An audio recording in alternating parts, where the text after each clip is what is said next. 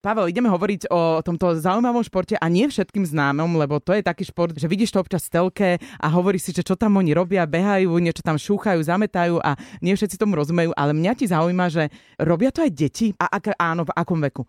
Samozrejme, deti môžu robiť tento šport. Ideálny vek pre začatie je okolo 10 rokov, 9-10 rokov je úplne optimálne. Uh, nie je dobré nejaké 6-7 ročné, lebo uh, tie kamene majú 20 kg a oni by ešte s tým veľa nenarobili, ale keď majú nejakú pohybovú prípravu, že predtým robili niečo, ideálna pohybová príprava na tento šport je nejaká gymnastika alebo niečo podobné. Alebo zametanie. Alebo zametanie, keď to má veľa upratujú, tak môžu e, nabehnúť.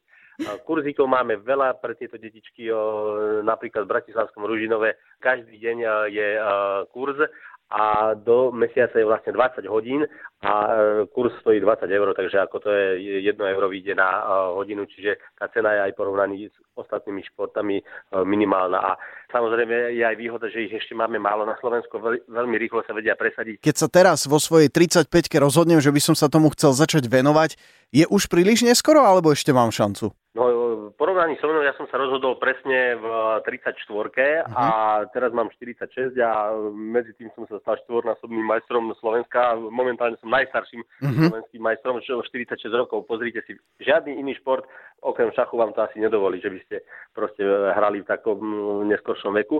Ako príklad uvediem, majster, olimpijský víťaz má 50 rokov a bronzový uh, má 56 rokov. Uh-huh. Ježiš, to, to je na, naozaj... Ja, no, ja mám normálne zimomriavku, lebo mne tak normálne v hlave teraz chodí, že ja by som ešte mohla niečo v športe dosiahnuť. A keď si vezmeme, aj teraz uh, sme, sa nám podaril historický úspech, že Slovensko prvýkrát sa predstaví na majstrovstvách Európy A kategórie, to znamená, že už v hmm. novembri, decembri už budeme vo všetkých celkách medzi tými najšpičkovejšími európskymi týmami. Budú priame prenosy všetkých eh, slovenských zápasov. Teraz uh, hovoríme o tých deťoch. Potrebujem niečo úplne uh, špeciálne. Topánky, je tam zima, špeciálne oblečenie a pomôže mi aj mať nejaký taký odhad. Je to potrebné pri tom športe? Lebo tak ty hodíš kameň, oni tam šúchajú, hej, aby ho spomalili? Tak dobre tomu rozumiem? O, naopak, aby, ho, aby mu predlžili dráhu. Ako no. Vraví sa tak laicky sa vraví, aby ho zrýchlili ono nezrýchlia ho, lebo motorček mu nedajú nejaký, ale on pomalšie spomaluje a keď zametáte kameň, tak vám prejde nejakých pár metrov a keď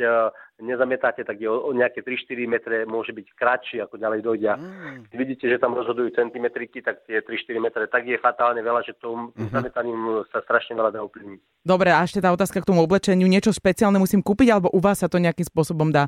Nejaké topky majú, alebo nejaké oblečky, alebo čo k tomu treba? No tie detičky majú všetko gratis od nich. Oni potrebujú takú obu curlingovú, ale keď mm-hmm. nemajú curlingovú obu, tak dostanú taký návlek na jednu nohu, volá sa to slide. Je to taká šmiklavá teflónová plocha, po ktorej sa oni krásne vedia zošmiknúť možno aj, ja neviem, 20-30 metrov. Samozrejme, je to trošku ťažké, ako na začiatočníka musí nejakú hodinku si dať, aby, aby sa dostal do toho, aby zistil, čo to je.